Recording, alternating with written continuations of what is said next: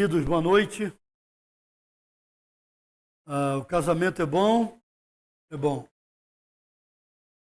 Estou casado há 43 anos com a mesma mulher. Graças a Deus. E eu vim de uma família diferente da família da Mazé. A Mazé veio de uma família de, com ela, sete irmãos. E eu vim de uma família, um irmão mais velho, mas eu já morava sozinho quando conheci a Mazé. Eu fui para o Ministério Pastoral solteiro e do interior do estado de São Paulo. E eu tinha uma coisa na minha cabeça. Eu nasci em Santos, eu sempre torci para o Santos Futebol Clube, o melhor time do Brasil. Né? É. Tem algum Santista ainda por aí, não? Aí, tá vendo? O pessoal diz que a torcida está desaparecendo. Não, tem gente aí. É. Pois é. E o Santista, ele, ele, é, ele é muito bairrista na sua cultura, isso mudou bastante. Eu tinha uma coisa boba na minha cabeça, eu não queria casar com moça do interior. Eu queria casar com uma moça que fosse de Santos uh, e ponto final. Mas eu fui para o interior. Deus, o ministério é um chamado. Deus chama a nossa vida. E eu fui para o interior do estado de São Paulo, cuidar de uma igreja que estava com muitas batalhas. E eu fui para lá e eu disse na minha cabeça: eu não vou namorar ninguém aqui, também porque eu era pastor solteiro e não era muito legal um pastor solteiro namorar, isso não, não seria uma coisa muito boa. Tem que esperar. Namoro, quando você é pastor, você tem que ter muitos cuidados, como cristão também, claro. E um dia Maria José me disse que a família dela estava mudando de cidade. Eles estavam saindo do interior e a agricultura estava passando por uma crise. A família estava vindo para a capital. Quando ela disse isso, eu disse: Não, mãe, você não pode ir embora. Eu falei para ela. Ela falou: Por quê? Nós não estávamos namorando, nem conversamos nada. Eu falei: Eu não sei por quê, mas você não pode ir embora. E aí ela olhou para mim e pensou: Bom, mas né, qual é o problema? Eu também fiquei pensando: Eu não, não gosto dessa moça, não tenho nada com ela, eu não vou casar com ninguém aqui do interior. E eu fui orar e perguntar a Deus né, o que está acontecendo com o meu coração. Aí eu descobri que meu coração já não era meu. Né, já, já, já tinha passado por outro lado.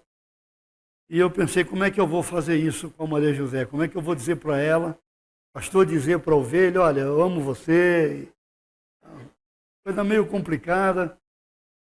Ah, e eu era, mas era a secretária da igreja, da igreja tem uma diretoria, eu disse, oh, você pode vir ao dia para a gente conversar um pouco e tal.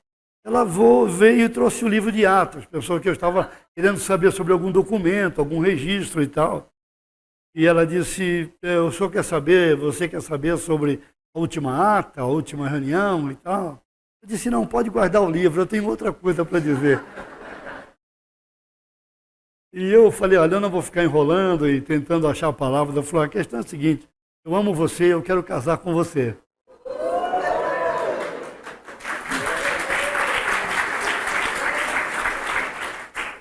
E ela ficou parada, me olhando ali, e eu disse, você quer orar por isso? Na igreja nós temos o hábito de orar pelas decisões da vida. E ela disse, é, eu vou orar e vou falar com meus pais. E naquela época o pessoal falava com o pai, com a mãe, não é? E ela foi falar com o pai dela, o pai dela era diácono da igreja, ele disse, ah, tudo bem, e você o ama? Ela falou, mas eu não sei se eu, eu amo ou não, porque eu fui fiquei chocada com isso. E aí a mãe dela conversou com ela, a mãe, a mãe não era da igreja evangélica, a mãe era católica, mas a mãe ia de vez em quando lá. E aí eu disse, olha, vamos orar. Então nós oramos por 30 dias. Senhor, é a tua vontade? O que é que o Senhor quer para a nossa vida? E depois de 30 dias ela disse, podemos conversar? E eu pensei, bom, o que é que ela vai dizer? Não é? Eu disse, podemos. Ela disse, é, nesses 30 dias, Deus colocou amor no meu coração por você. Eu disse, então, vamos casar? E eu disse, mas eu, eu não tenho nada. Eu, como pastor, eu tenho uma mala vermelha grande, alguns discos, aqueles bolachões grandes, um pouco de roupa, alguns livros. É, você não ganha dinheiro no ministério. O ministério não deixa nenhum pastor rico. Você encontra um pastor rico no ministério, ele vem de uma família que herdou muito dinheiro da família, ou ele jogou na loteria, ou então alguma coisa não está bem lá. E eu disse para ela: Eu não tenho nada de grande porte para oferecer, mas eu, eu quero cuidar de você. E ela vinha de uma família, os tios dela eram fazendeiros, eles tinham muito dinheiro, pessoas de muitas posses. E eles perguntaram para ela: Você vai casar com esse pastorzinho? O que é que ele tem? Ela disse: Ele tem uma mala vermelha grande. e eu ainda trazia. Eu venho da Jovem Guarda, né? E naquele período da Jovem Guarda, eu escolhi os meus ídolos. Eu gostava do Erasmo e do Eduardo Araújo. Não gostava muito do Roberto, não. E eu já estava vivendo sozinho esse período da Jovem Guarda, porque o Senhor chamou a minha mãe para o céu, eu tinha 15 anos. Isso para mim foi muito cedo na época. Meu pai casou novamente. Meu pai casou novamente, eu não gostei da segunda esposa dele e ela não gostou de mim. Então, aos 15 anos, eu saí de casa e, sem saber para onde eu ia, tive que sair. E eu fui para a casa de uma amiga de mamãe, uma senhora já com 60 anos, ela foi a minha segunda mãe. Nesse período eu estava envolvendo com muitas coisas e eu decidi imitar alguns ídolos da Jovem Guarda. Então o que, que eu fiz? Eu comprei um chapéu do Tremendão, comprei uma bota salto carrapeta e aquela camisa toda cheia de babado e uma calça própria. E eu andava daquela maneira.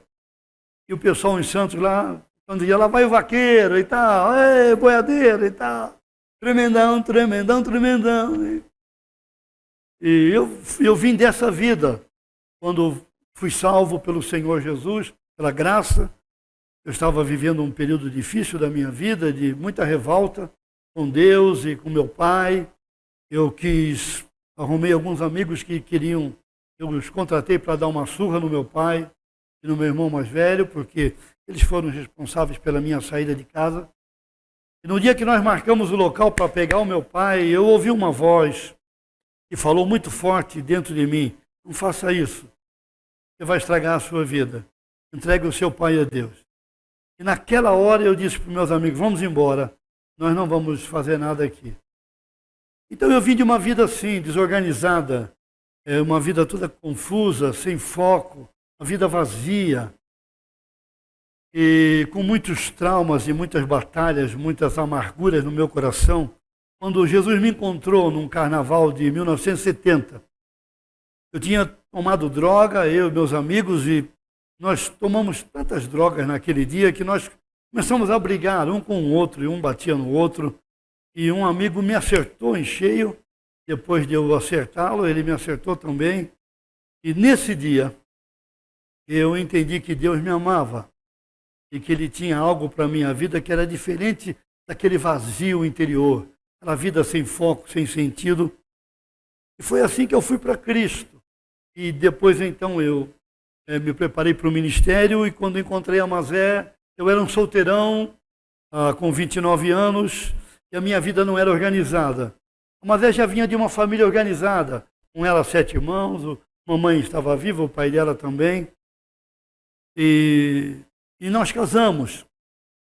E como é que nós vivemos? De, o que, que aconteceu que a Mazé é perfeccionista naquele período do casamento? Muito obrigado. Irmão. Perfeccionista demais. Ela queria todas as coisas no mesmo lugar. então lugar, eu era um bagunceiro. cada coisa no seu lugar. Eu tirava o tênis, o tênis Nós tivemos muitos conflitos é, nos primeiros anos, porque ela tinha uma cultura familiar, eu tinha outra cultura. O que, é que Jesus fez? Uh, eu quero mostrar um texto para vocês que está nas Escrituras.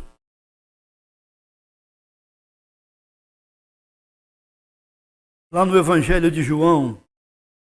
João era um místico, foi um homem que buscou a Deus com todo o seu coração. João era um pescador. Jesus o chamou para segui-lo e João seguiu o Senhor. João é aquele apóstolo que viveu quase 100 anos. Ele foi exilado por causa do Evangelho e foi exilado na ilha de Pátimos e era muito idoso quando ele foi liberto e saiu de lá. Quando você lê a Bíblia, você vai encontrar o Evangelho de João, primeira carta de João, segunda carta, terceira, quarta carta e o livro do Apocalipse foram escritos por João. Mas quando ele escreve, ele tem mais de 90 anos. E você vai perceber que João está com a memória muito boa. Você não precisa perder a memória porque chegou nos 70 anos. Você pode ter a mente boa e saudável se você está seguindo o princípio da palavra de Deus, a sua mente pode ser muito saudável. E é João quem escreve no capítulo 2, no versículo 1, é, diz assim: Três dias depois, houve um casamento em Caná da Galileia, era uma região ali é, próxima de Jerusalém, achando-se ali a mãe de Jesus, Maria, né? Jesus foi convidado com os seus discípulos para o casamento.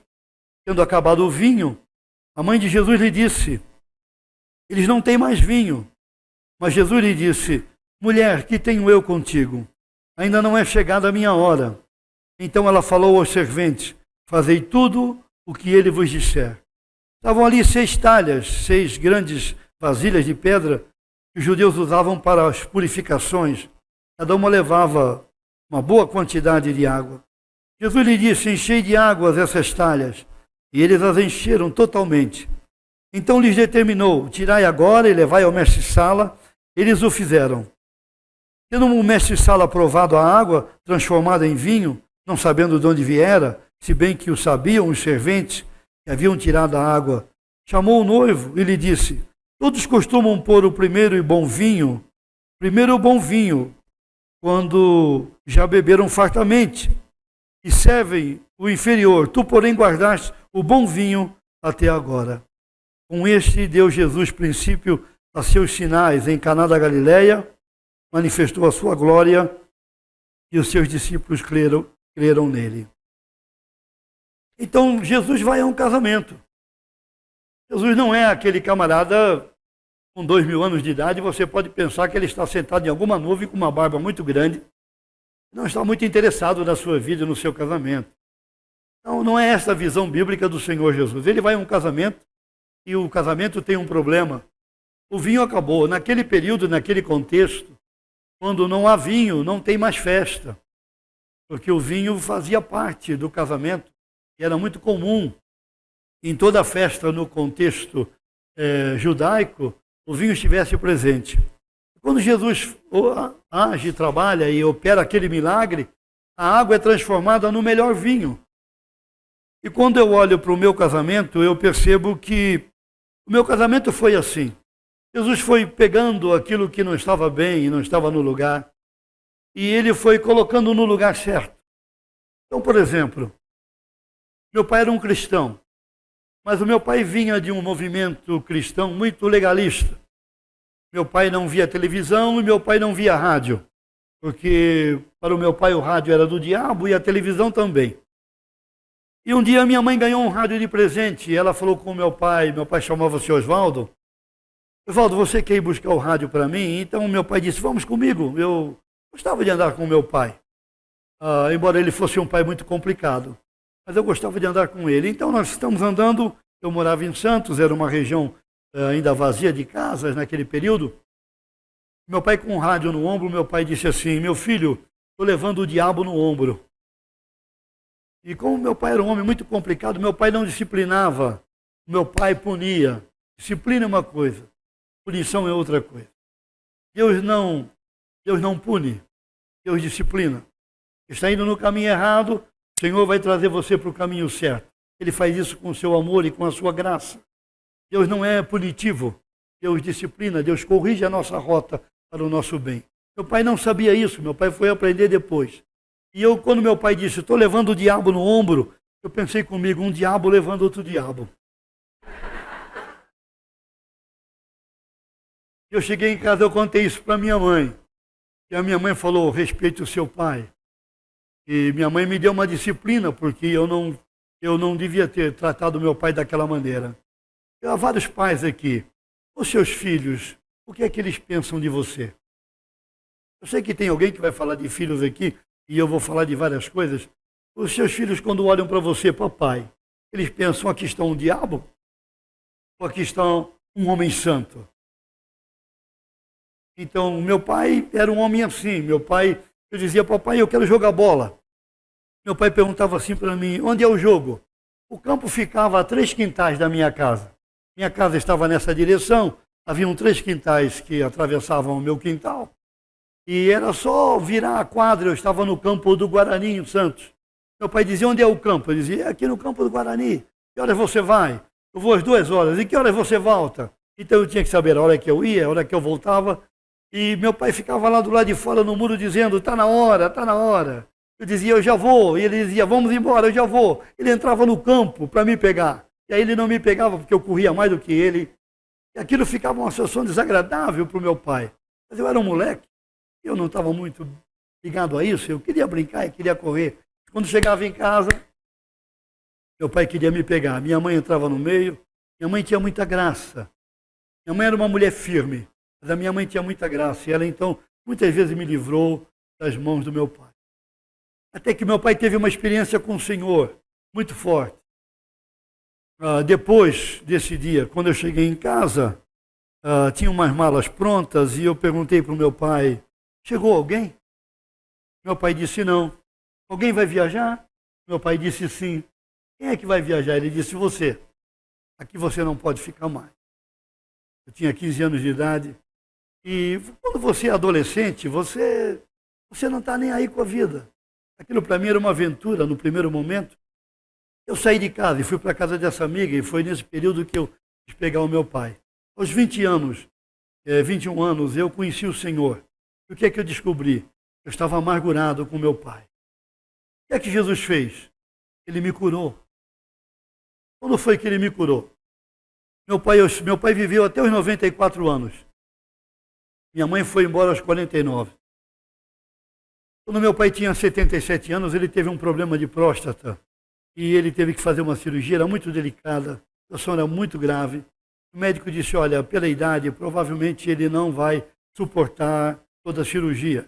Então fui lá ver meu pai, conversei com ele no hospital. A gente já não se viu há algum tempo, batemos um papo ali e tal. Eu fui embora, eu já era pastor. Meu coração não estava bem. Eu fui para a igreja onde eu era pastor, eu fui orar pelo meu pai. Quando eu estava orando por ele, eu percebi que o meu coração estava amargurado. Eu tinha raiva do meu pai. Eu estava louco da vida com meu pai por dos 15 aos eu estava naquele período com 37 anos. Todo aquele período, meu coração estava fechado para o meu pai.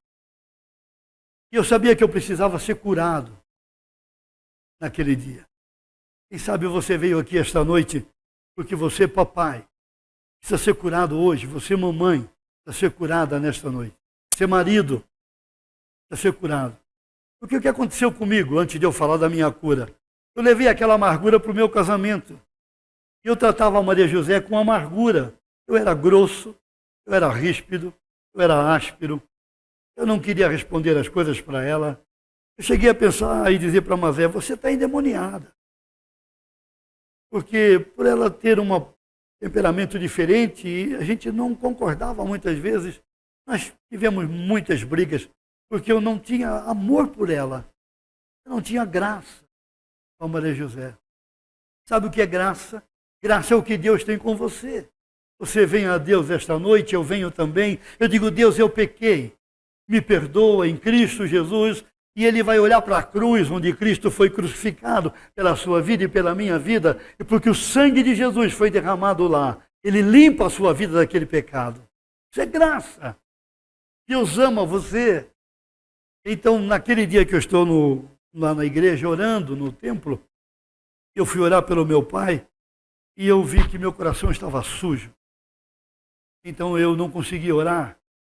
Eu precisei voltar no hospital. Eu voltei lá. Voltei, já era hora de visita, tinha passado.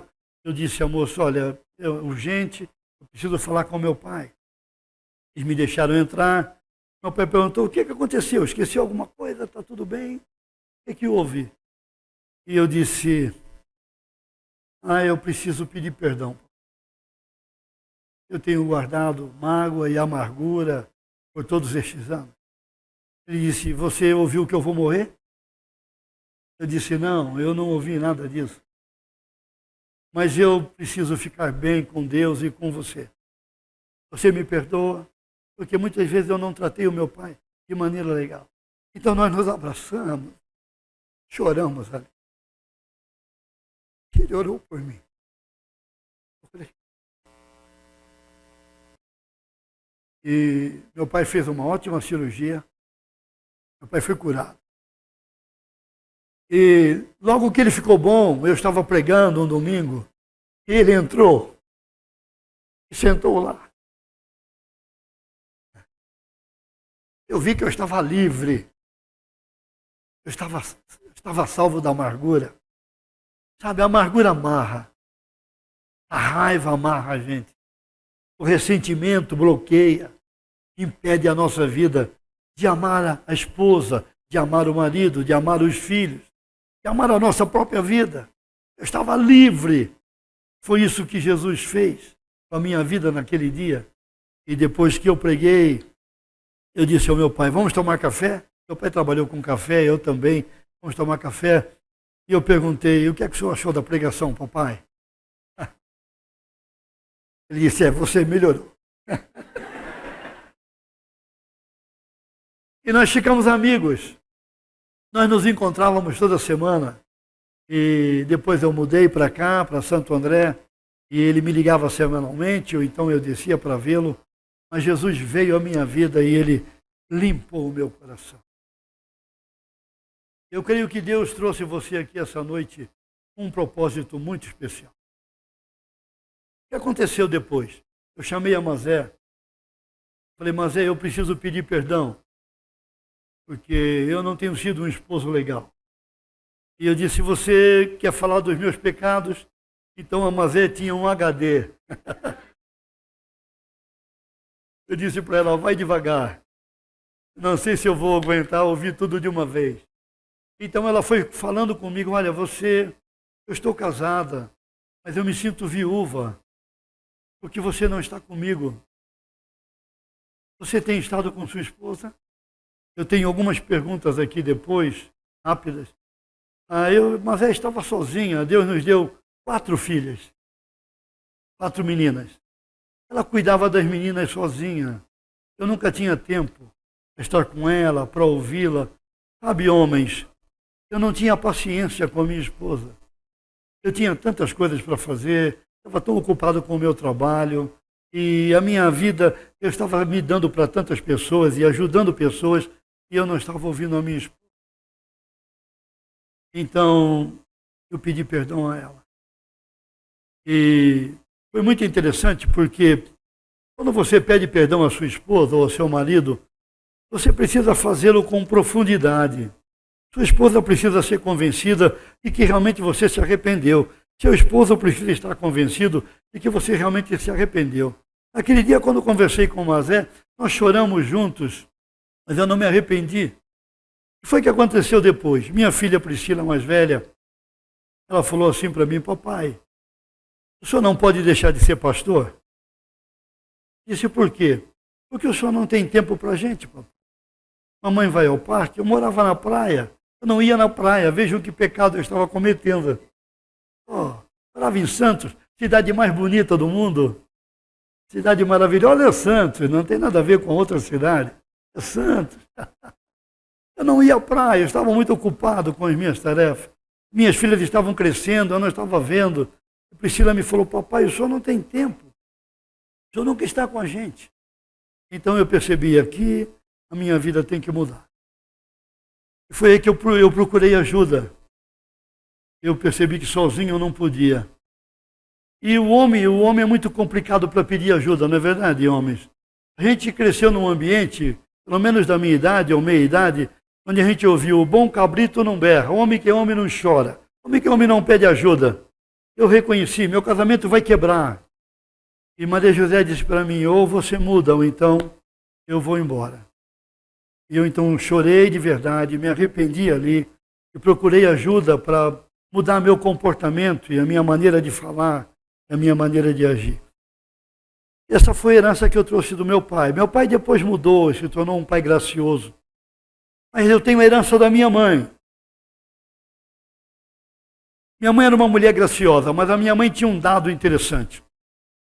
Eu estava na igreja um dia, era garoto, oito anos, e a irmã que dirigia lá a reunião de crianças, ela estava fazendo um período de Natal e ela falou: Olha, meninos e meninas, vamos trazer presente para as crianças que não podem comprar presente.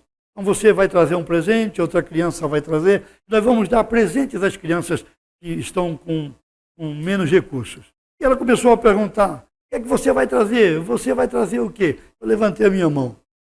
E ela disse: O que é que você vai trazer, José? Eu disse: Eu vou trazer o meu cachorro. Naquela época não havia tanto cachorro como agora. Os cachorros estão substituindo os filhos e os pais e a família, e nós estamos idolatrando os animais. E essa semana ouvi de uma moça que me disse que ela foi para o divórcio, mas ela está muito feliz, porque ela tem três gatos e um cachorro. Então, isso é muito complicado. E quando eu disse isso, que eu ia trazer meu cachorro, aquela senhora que liderava as crianças, ela disse assim: a cada um dá o que recebe em casa e minha mãe estava no auditório. Eu estava aqui neste lugar, com licença. Eu estava aqui desse lado, minha mãe estava do outro lado, no auditório. Eu sabia que eu tinha que olhar para minha mãe quando ela disse aquilo. Então eu olhei para minha mãe assim.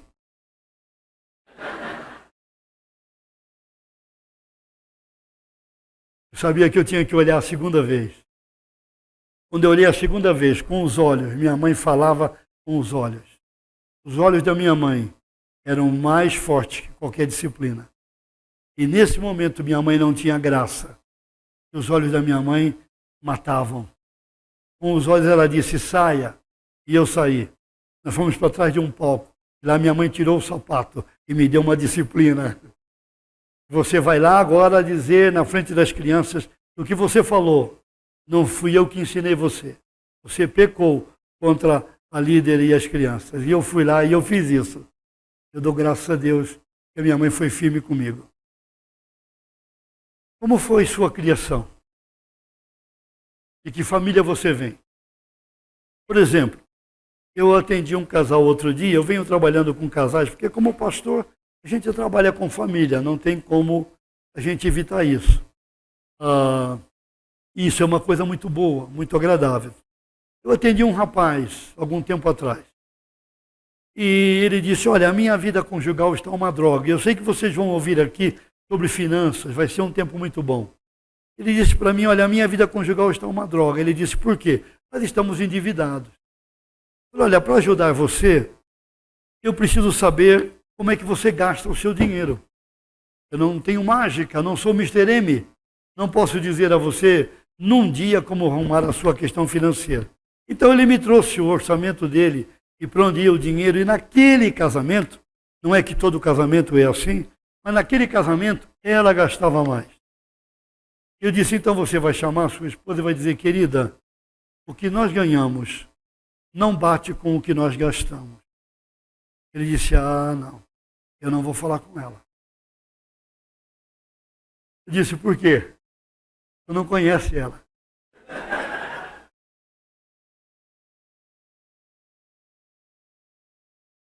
Você, como esposa, não é assim, não, é? Quando ele diz, olha, eu quero falar, você diz o que é que está acontecendo? Aí você funciona como xerife. Uma mulher como xerife é uma coisa muito ruim. Você perde a sua femini... seu feminismo. E eu disse, então me conta a história dos seus pais. E o pai dele era um pai frágil no casamento. A mãe era quem dirigia tudo. Quando o casamento é assim, esse casamento está quebrado.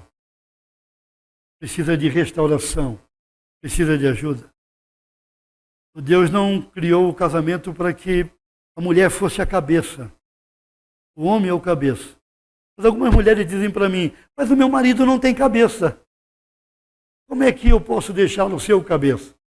Porque alguns declaram que a mulher é o pescoço. Então, se você é o pescoço, você vira a cabeça para onde você quer. É só saber o jeito de fazer isso. Então, é verdade. Em alguns casamentos, o marido não tem cabeça. O marido é descabeçado. Ele não conseguia falar com a esposa. E eu fui trabalhando com ele, ajudando, até que um dia ele falou para ela: Olha, querida, gastar dinheiro como você gasta é pecado. Você está jogando dinheiro fora. Ela falou para ele: Quem falou para você que é pecado? Ele disse: Foi o meu pastor. E aí ela pediu para falar comigo. Eu abri a Bíblia e mostrei que a Bíblia tem a melhor regra de, de gastar dinheiro do mundo. Como você investe, para quem você empresta, a questão da fiança, para quem você dá, para quem você não dá. A Bíblia tem princípios financeiros que podem fazer de você uma pessoa extremamente sábia e próspera na sua vida financeira. Então, de onde ele trazia esse medo? Trazia do papai. E de onde ela trazia aquela força? Da mamãe. Porque a mamãe dela chegou a dar uma boa disciplina várias vezes para o seu pai. E até fisicamente. Então esse casamento estava quebrado. Como é que está o seu casamento esta noite? Como é está o seu coração?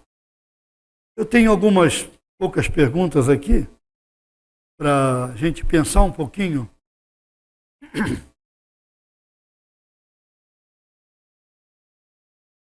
E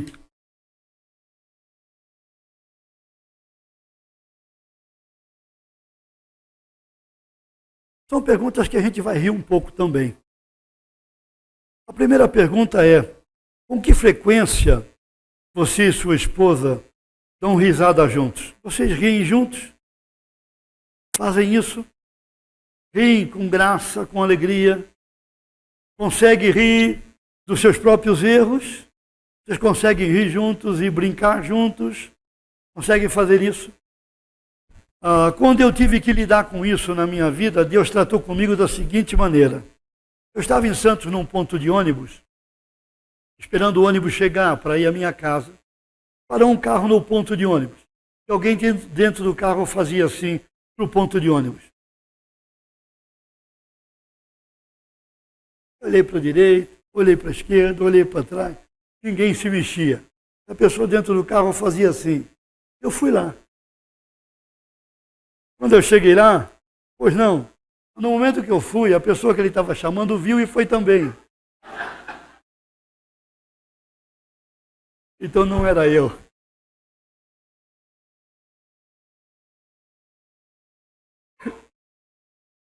Olha a nota 10 aí. Quando eu olhei para o ponto de ônibus, todo mundo estava rindo. Então eu tinha duas coisas. Eu podia falar um monte de impropério para aquela gente toda, vai rir de quem você quiser, sai daí, seu corintiano, vai embora. Mas não, eu sentei no banco e ri também, porque eu não tinha outra coisa melhor para fazer. Não é? Você costuma rir dos seus erros?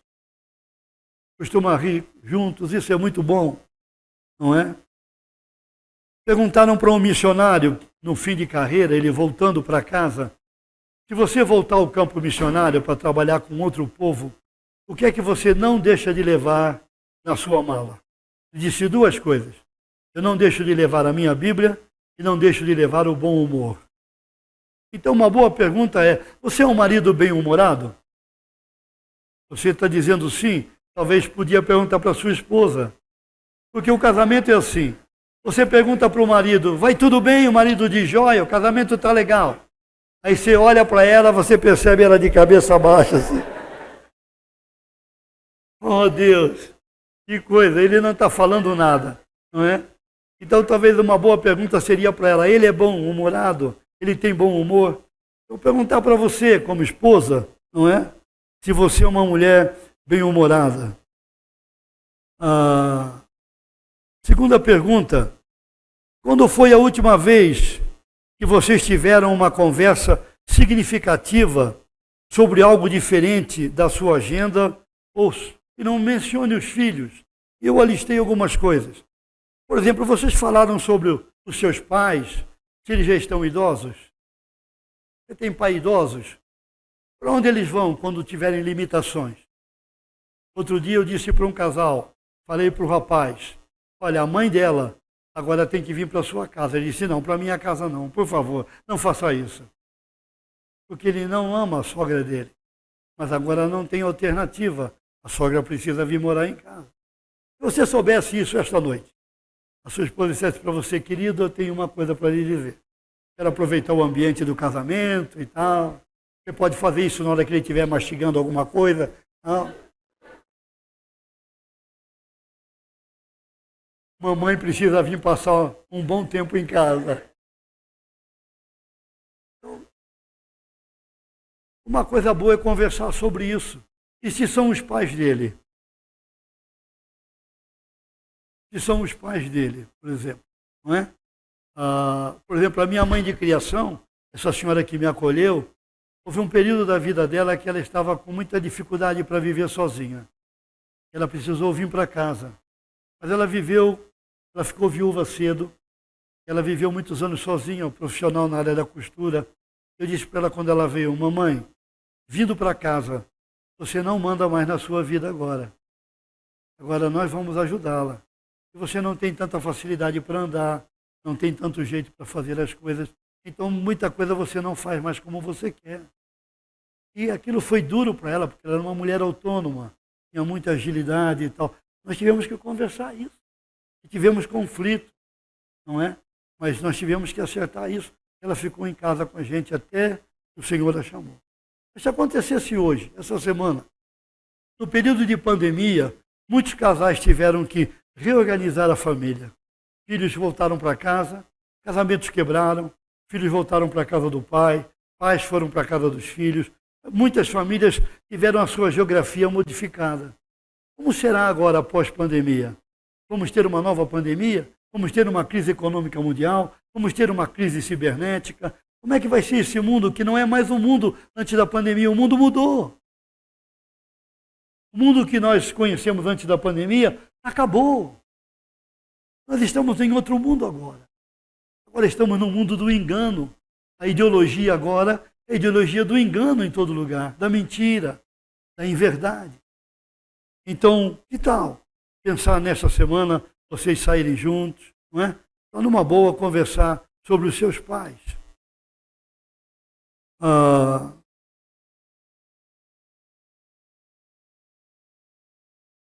uma boa coisa nesse tempo de conversar junto seria conversar sobre dinheiro. Quem sabe depois da palestra vocês vão receber, vocês conversarem sobre finanças.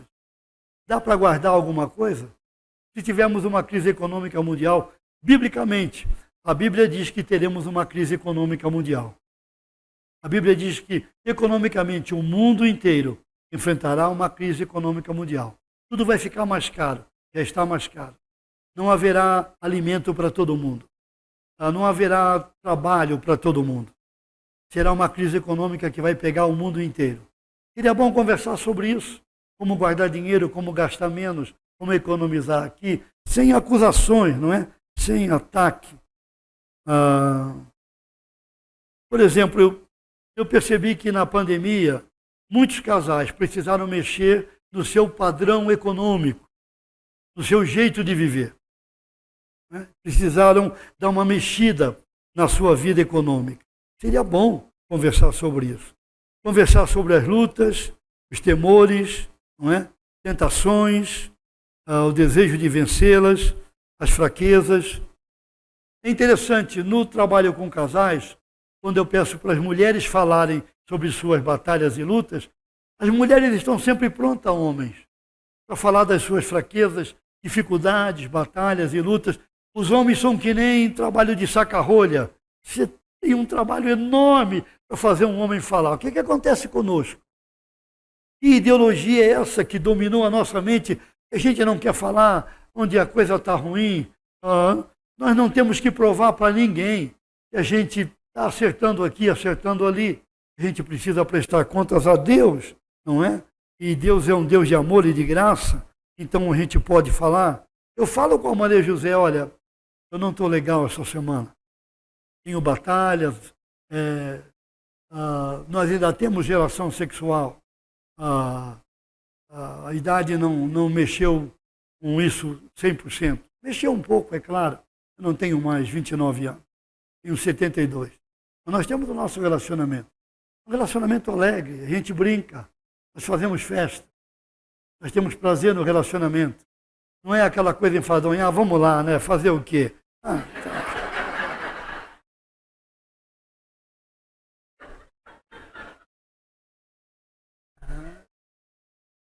A gente pega fogo.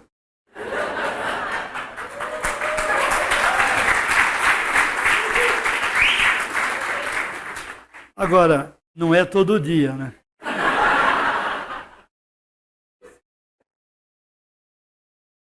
O que, que acontece com um casal? Eu encontrei um casal, tenho encontrado vários. Eles perderam, eu, eu pergunto isso aqui, né? É, uma das perguntas, ah,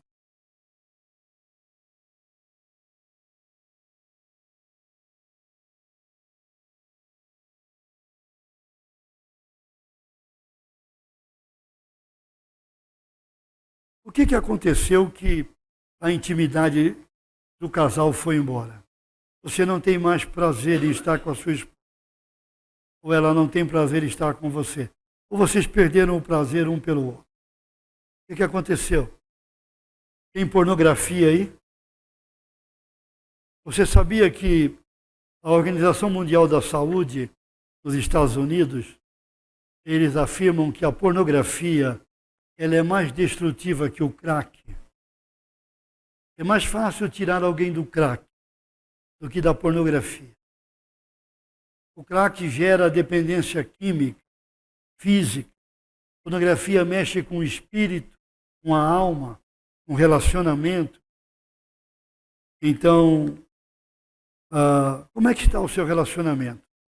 O que, que aconteceu com o nosso relacionamento na área sexual? Então, é muito bom quando o casal pode sentar e falar sobre isso. Né? Uh, o casal pode criar um relacionamento bonito e satisfatório também nessa área e falar das suas batalhas, Muitas vezes eu digo para a Mazé, Mazé, não estou legal. Ela fala, pra...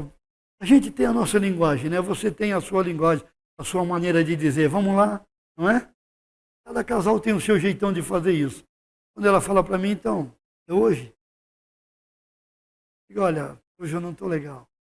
Não tem problema. Casamento não gira em torno disso. Casamento tem como base Cristo Jesus. Às vezes eu estou afim, ah, ela diz: Olha, eu não estou bem. Não tem problema. Então nós podemos falar das lutas, dos temores. Por exemplo, você costuma ouvir música quando está junto com sua esposa, cantar, dançar juntos. Já pensou em dançar com sua esposa? Já teve essa experiência? Sabia que a dança liberta? A dança é bíblica.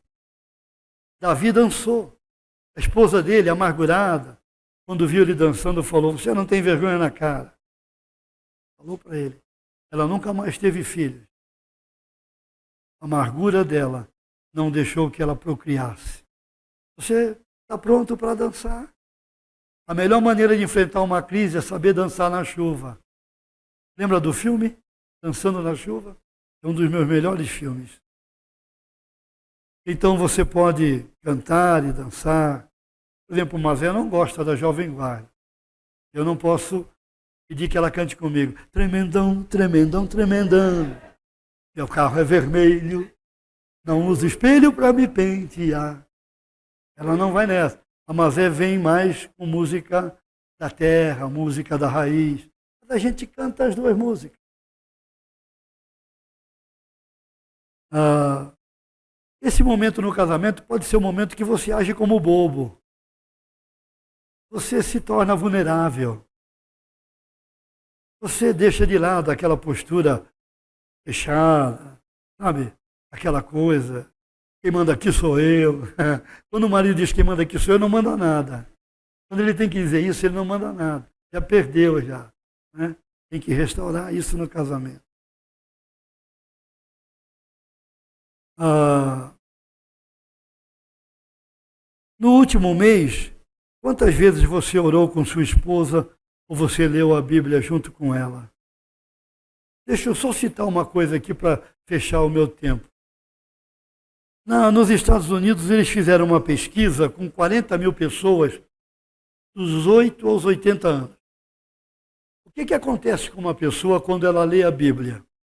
Eles tomaram 40 mil pessoas, 80 a 8 anos.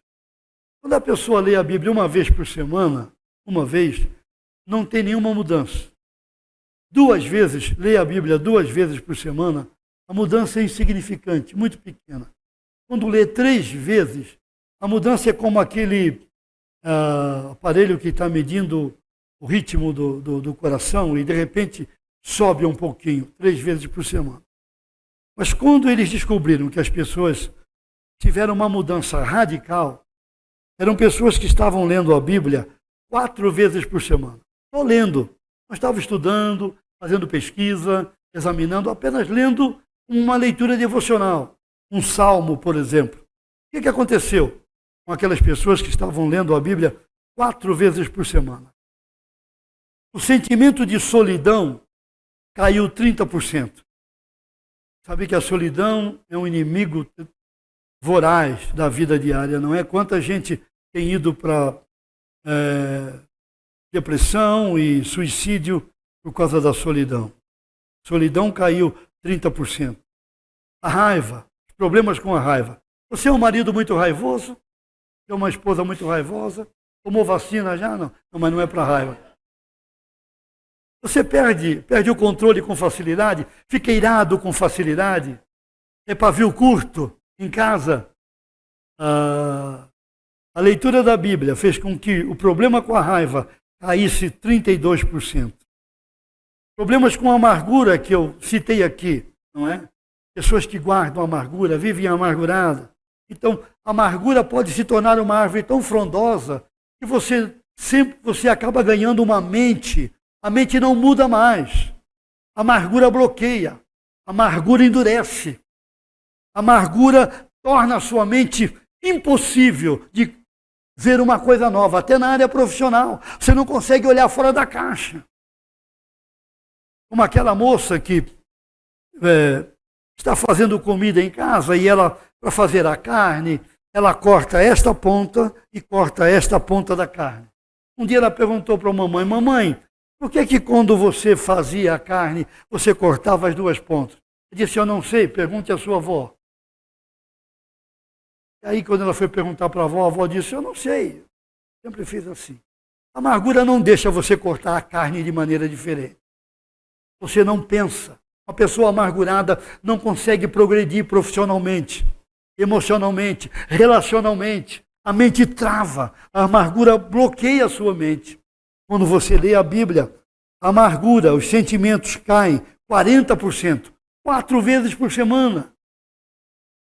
Se você lê a Bíblia assim, quatro vezes por semana, o alcoolismo cai 57%.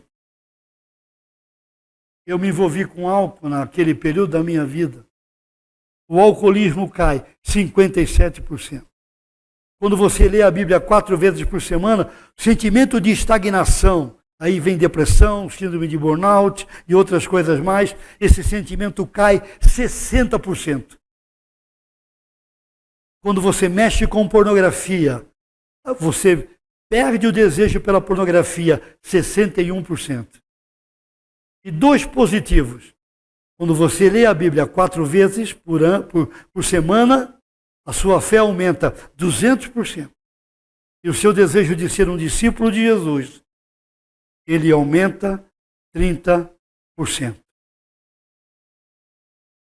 Vamos fazer um teste? Você não tem Bíblia, fala com o André. Ele arruma uma Bíblia para você. Pastor André. Faça um teste. Não precisa sair da sua igreja, nem mudar de religião. Mas faça um teste. Leia a Bíblia quatro vezes por semana. Se possível, leia cinco. Se tiver coragem, leia sete vezes, um pouco cada dia. Os salmos são excelentes para isso. Veja o que vai acontecer com sua mente, com sua visão, sua disposição, seu ânimo, sua força, seu entusiasmo, sua alegria. sua coragem. Pense nisso. Como a Bíblia vai fazer de você um marido mais amoroso, mais tolerante, mais carinhoso, mais ouvido. E de você uma esposa mais ajudadora. O que que o, eu vou concluir, o que que o período da pandemia fez com a minha casa?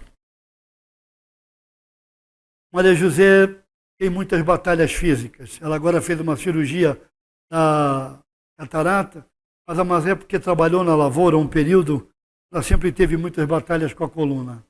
E o período de pandemia agravou isso. Eu tenho um genro que mora comigo que está com muitas batalhas físicas, e então eles precisaram vir para minha casa. Então eu percebi que eu precisava fazer parte das coisas da casa. Lavar louça, limpar o chão, tratar o, o número dois do cachorro lá, não é? O cachorro tem o número um o número dois. Você sabe o que é isso, não sabe? Não sabe? Então, ah, e eu percebi que, de repente, eu me tornei parte daquele homem que faz as coisas em casa. Eu sou líder de três organizações, eu cuido de 18 pastores, eu supervisiono 18 igrejas, eu tenho missionários na Espanha, na África, na Ásia, em outros lugares. Eu tenho muito trabalho cada dia, mas eu percebi que eu precisei virar uma chave e fazer mudança. Então eu estou cuidando da louça, pondo roupa no varal, recolhendo roupa, dobrando, ajudando com a limpeza da casa, indo ao mercado, é, servindo minha esposa. E no começo eu estava fazendo isso, sabe? É, você já foi no mercado e você pega aquele carrinho que ele está achando ruim. Já pegou um carrinho assim? O que, é que você faz com esse carrinho? Você deixa ele. Eu era um carrinho assim. Você é um carrinho assim? Você faz as coisas chiando, achando ruim. Você não tem bom humor, não tem alegria. Leia a Bíblia. Jesus vai dar uma alegria a você. Você vai ter prazer em fazer as coisas. Você vai fazer, você vai ser um servo. A Bíblia diz que Jesus foi servo. Ele disse para Pedro: Pedro, eu quero lavar os seus pés. Jesus serviu. Ele disse: Eu vim para servir. E quando você lê a Bíblia, você entrega a sua vida a Jesus, você serve com alegria. Isso faz o seu casamento ganhar uma nova vida, um novo tempo. Ah, eu oro que você faça isso, em nome do Senhor Jesus. Amém? Deus abençoe você. Vamos orar. Querido Senhor, toma este tempo em tuas mãos. Tantos casais aqui, homens e mulheres. Oh, que tremenda experiência. Eu oro que a tua palavra que não volta vazia, ela encontre um lugar de moradia no coração dos meus companheiros como esposo, como pai, como maridos e no coração das minhas amigas aqui, mulheres que trabalham fora, trabalham em casa, esposas, mães, muitas delas, que o coração deles seja cheio da tua palavra, que eles sejam encorajados neste período, que o coração deles seja salvo e curado, e eles possam amar um ao outro com o amor do Senhor, possam perdoar um ao outro, possam pedir perdão um ao outro, possam sair daqui nesta noite crendo que há esperança para o casamento, pelo teu poder, em nome do Senhor Jesus. Amém. Amém. Obrigado, queridos. Deus abençoe vocês.